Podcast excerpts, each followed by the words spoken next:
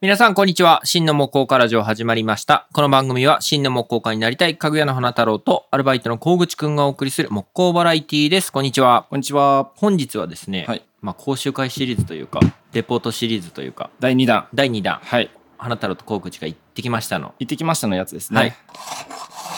今日は何を今回行ったはい。講習会は、ザーミですね。あ、ザーミー。はい。ザーミーに2人で行ってき行っまてしきた。ました。上松の技術専門校が、はいえースキルアップ講座として、はい。まあ、開いてくださっているはい講座なんですよね。はい、そうです。僕知らなかったんですけど結構通年で別に1回とかじゃなくて、うん種類が違うの何回もやってくれてたりするんですよね。そうそう、そうなんですよ。なんか行った時に、あと他にある講座の内容、なんか先生が教えてくれましたけど、はいろくろと、和ろくろ、和ろくろと、ああ,、はいと漆と、あれ、あと何かありましたっけ旋盤とイグサありましたっけ旋盤はなかったと思うからあ。旋盤はなあくてとイ冬、イ冬グサにか、。そうですね、いぐさのザーミはいはい、がありましたね。で僕らが行ったのは、はいえっと和紙のペーパーコードを使った、まあ、基本の封筒編みをそうす,、ですね。はい、するというあの講座に行ってまいりました。はい行ってきましたえっ。と先生はですね金沢図工のはい。金沢先生はい。ですね。はい。安曇野にはい、お住まいの。えー9月2日3日と2日間で計14時間のそうですね。講座、まあ参加人数は6人うん。6人でしたね。はいなんかめちゃめちゃ40人ぐらい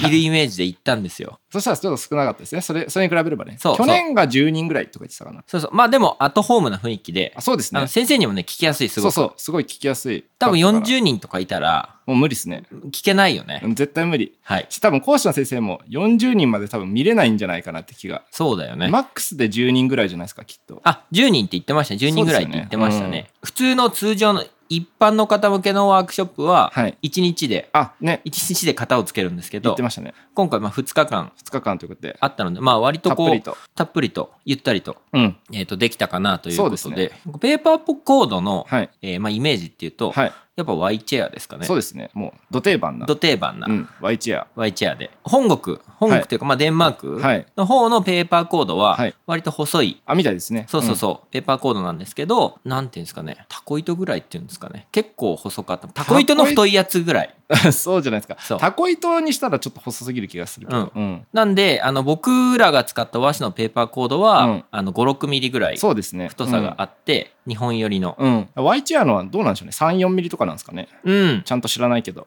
まあでもかなり細かったというか、うん、うん3分の2かまあ半分くらいの感じ、ですかねなのでまあ Y チェア多分オリジナル見慣れてる人だと、うんあ結構太いペーパーコードだねっていうと思いますね。感じなんですけど、あの和紙のペーパーコードは結構、まあ、優れもので、うん、うん。まず耐水性があるとそうそう。って耐水性があるというのと伸びづらい言ってましたね。はい確かに引っ張った時全然伸びなかったですそう伸びなかった、うんまあ、そんな感じですかねうんうんうん。まあ、ざっくりとは。そうまあそんな感じ。だからそのペーパーコードの割と弱点とされているところをうん。カバーしている、そうですね。うん。うん。しかも日本製というそうですね。んそそうそう。ただまあお値段はちょっと高い割 高うん。割高なんですけどですね。編んでみてどうでしたいやー、編んでみて、思ったよりギチギチいくなっていう印象でした。なんか僕、明松義仙にいた時は、はいまあ、デンマーク製じゃなかったとは思うんですけど、ペーパーコード編んだんですけど、いやっぱ引っ張ってる時にね、紐が伸びるんですよ。あ伸びる感じがするそうんだ伸びる感じがするで編んでってもう途中でその何ていうんですかちょっとど一回手を止めたい時とかうんうんに手離すと緩むんですよね、あちょっとテンションビヨひンとひ引っ張ってたのが緩んじゃうから、枠になんかクランプとかでペッて固定しないといけなかったんですけど、はい和紙のペーパーコードはそれがなくて途中で編んだ状態で手離してもそれがなかったその緩みがない全然そのテンションがビューンって戻っちゃうそうみそうたそいうなそういうのがなかったそうかうん僕ははいもう和紙のペーパーコードのあれしかやったことなかったのでうんうんうんちょっとその比較ができなかったんですけどうんうんそんな感じなんですねビヨーンそうとですそうビヨンとね戻らないからなんか別にクランプで止めとくとかそういう必要も全くないし、はいしかもあと一番最初編み始める時も、うんなんか固定しなかったじゃないですかそう固定しないのびっくり した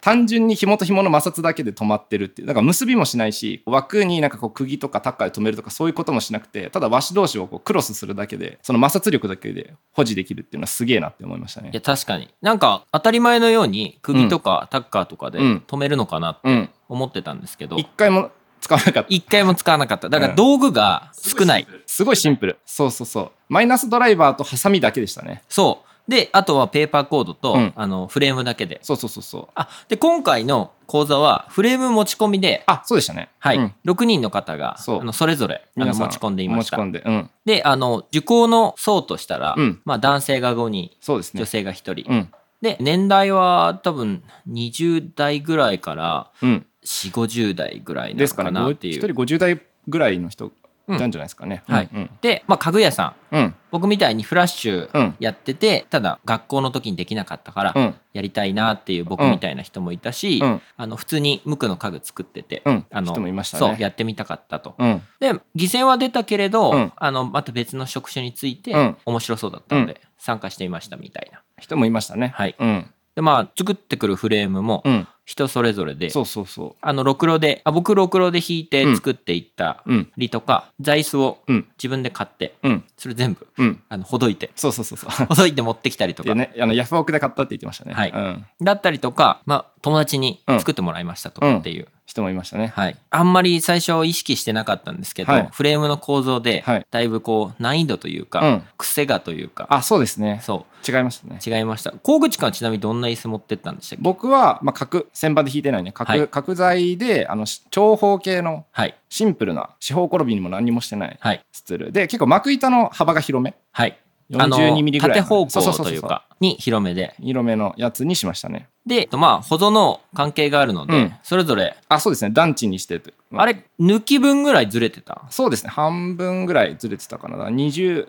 20ミリから30ミリはいかないけど20何ミリとかずらしてあの高低差がそうそうそうえーあるっと横抜きと立ってそうそうそうあの妻手側とはい長手側でこうずれてる段差がある感じでずらしてましたね上下にそれって結構ハードル上がるんですよねそうあれ実はハードルが上がってそう共同的なことを考えるとねその方がいいんですけど、はいあの編み進めるときにその辻褄合わせが必要になるんですよね、はいそうそうそうそれがねなかなか難しかったねその段差があればあるほどうん難しい、そう 段差があればあるほど難しそうあのくて綺麗な Y チェアのあの両両線っていうんですかね、はいそうそうあそこを綺麗に直線で出すのが難しいですね なんでしょうね両線がかなり八ヶ岳チックにそうそうそうあのなっちゃうんですよねですねですね高低差があるそとうそうなんですよで僕はまあろくろで引いたんで21ミリ、22ミリうんうくんらいの,、あの径のうんやつ行ったんですけ結ど、構細細かったですね、まあ、当然のように、うんえー編み進めるに従って、うんしなってしなってね真ん中ら辺がこうたわんで弓みたいになってましたけどだから先生が、うんあのまあ、たわまないようにするには、えーまあ、30ミリ、うんうんうんまあ、棒でいけば30ミリぐらい最低必要だよっそうて言ってましたねあとまあ通常の抜きの方向じゃなくてやっぱ横方向っていうか、うんうんうんかつ外に膨らますあそうですね、うんそうとまあいいよねいいよっねてっていいうう、う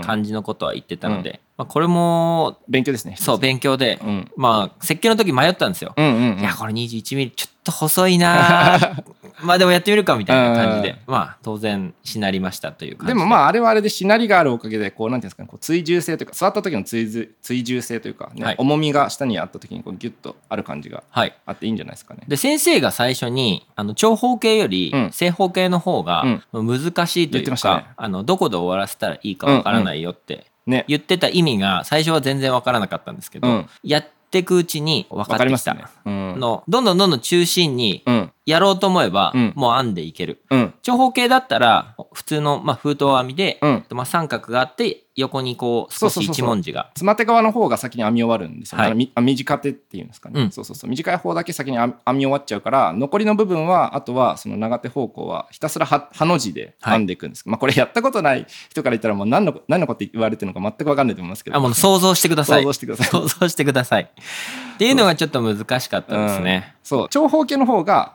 あの綺麗に編みやすいですね正方形に比べたらねあ次はちょっとまあ正方形、まあ、ちょっとでもいいから、うんうんどっちか長手にして、うんうんうんあのやってみようかなとうはん思いましたうんまあ一、回やってみないとそのフレームの、ね、設計がどうなるそうかでっすてよいうねのが分かんないですよねリアルに実感できない。で1日目で編み終わる人も言いましたいねましたね1人うん1方、でなので2日目のまあ午前中早い時間でちょっとみんなで編み終わったものを座ったりとあかしやて、りましたねこれぞ座談会みたいなそうそうみんなでこれ輪になってそう編み終わった椅子をこうみんなでこう座り比べて座り心地をしゃべる ってあの最初2人でやった僕の隣 のお二人うんがうんやってたんですよ。あいいいですかみたいな、うんうん座らせてもらっていいですか、うっんてやってて俺も入りてえと思ってで椅子編み上がった椅子を持って。うんな僕も参加させてもらっていいですかって言ったら、 うんう今度3人でぐるぐる回り始めてそしたらもう一方私も参加していいですかって言って、うんうんあの4人でぐるぐる回してましたけど、うんうんまあ椅子の大きさも全然違うし、うんなんていうか人によって硬さも全然違ってあそうですねテンションのかけ方がね違いましたね、花太郎のは硬かったですギッねチギチでしたねもうこれギッチギチ本当にパッツンパッツンでしパッツンたパッツンでしたねテンションもかかってるし詰め物も入れてたから、けはいかなりねあそうそう、えっと、今回やったやり方は詰め物入れるんですよねあそれが特徴でしたね僕イメージなかったです詰め物を入れるイメージが。まあ、YG アのオリジナルのやつはもちろん詰め物入ってなないいしうんないんですけど、まあ、今回ちょっと糸が糸というかペーパーコードが太くかったし、まあ、かなり丈夫だったので、うんペーパーコードほどいてうんあのよりを戻して、うんなんていうんですかね平たい状況あそうですね状態に戻して、なんかしわしわのあの和紙の状態あそう切れっ端ですね、はいペーパーコードをちょきちょき切ったあの切れっ端をはいこうよりを戻してなんかガサガサのしわしわの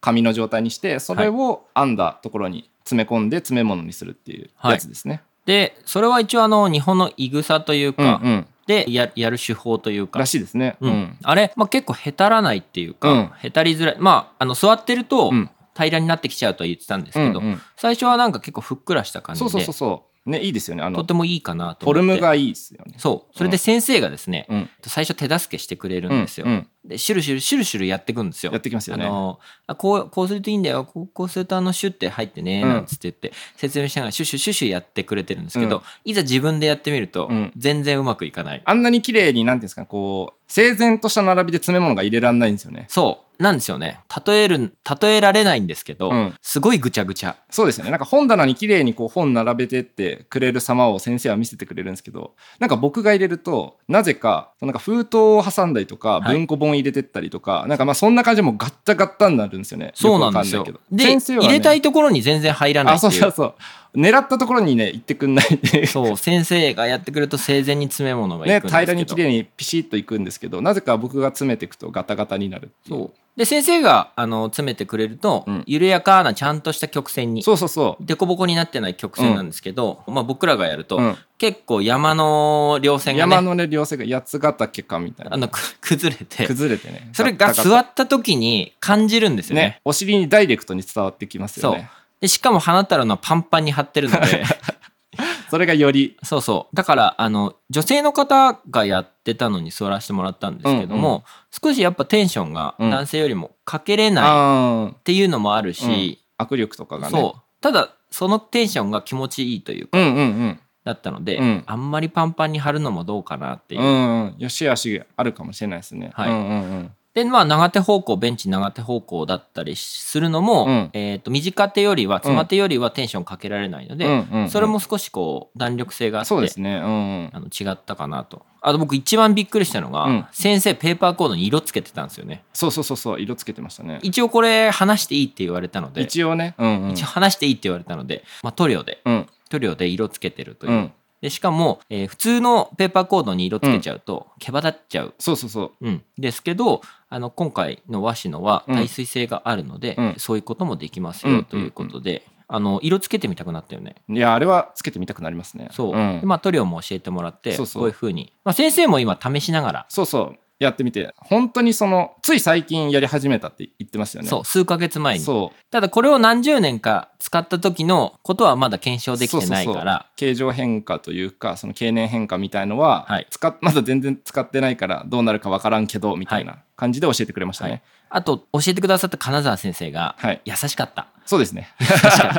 もうなんかあ「編み直せ!」ってあの最初から言わなかったよ ねそうですねそうあの後でねどうにでもなるんでって言いながら、うんそんな感じでしたねでも多分後でどうにでもなるのは金沢先生だからそう多分どうにかなるどうにかなるけど 我々はね最初からやり直さないとねそうもうこれはどうにどうしようもないぞみたいにそうだまあ金沢先生があの最後手直しうん少ししてくれるんですけど、なんかドライバーとか、うんいろいろあの少し手でねやってくれたりするだけで、うん結構ペーパーコードが揃ったりして、ねあの綺麗にねそのマイナスドライバーの使い方がねとてもお上手というかそう僕らがやってもなんか全然そんなに つまんないんだけどなみたい なよくそんなに、そね、うそうそうそう詰め詰められるなみたいななんかまあペーパーコードの張りにしても、うんもう無理かなって思った時から3針ぐらいというか、まだまだ編めるんだ編み込めるし、うんなんか詰め物も、うんもういいんじゃないって思ったとこから、うん会話をしながらさらにささささってね詰めてっちゃってねまあこれぐらいでもいいんですけどねって言いながらやっぱりね、プロでやってらっしゃるから、うん、仕上がりはちょっと。やっぱ違いましたね。はいうん。というわけで、今回、ペッパーコード講習会行ってまいりましたけど、はいどうですかなんか今後ちょっと、まだやってみたいかな、みたいな。あやってみたいですね。なんか今回はいわゆる普通の封筒編みでしたけど、はい金沢先生教えてくれた編み方はほらこの座面のこの重心を下げるやり方とうんうんか教えてくれたじゃないですか、だからああいうのもちょっとやっていきたいですねあれとその着色、うんうん。基本の封筒編みができるようになれば、うんその変わり編みというか、そうそうちょっとねあのそう、ちょっと。多分何言ってるか分かんないです。そう二個飛ばしとか、 2本飛ばしとかそう3本飛ばしとかあと台形のあの辻褄を合わせる合やり方。わせるやり方とかそうそうそうそういろいろなんか今回はみんなスツール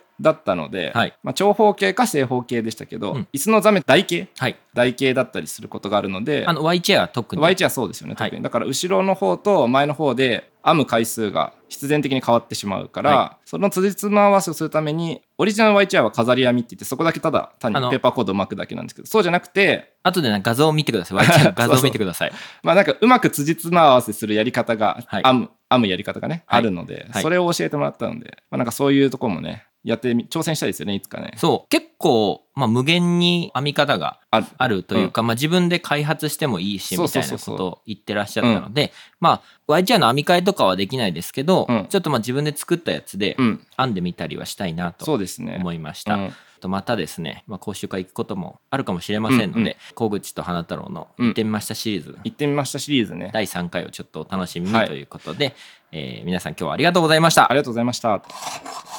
番組への寄付は概要欄のリンクからお申し込みいただけます500円から受け付けておりますのでぜひご支援をよろしくお願いします番組の情報は番組公式インスタグラムで配信していますぜひフォローしていただけると嬉しいです番組への感想質問は概要欄にあるお便りフォームからお待ちしておりますまた LINE オープンチャットを使った番組リスナーコミュニティがあります番組への感想だけでなく木工関連情報の交換の場としてぜひご利用ください今回もお聞きくださりありがとうございました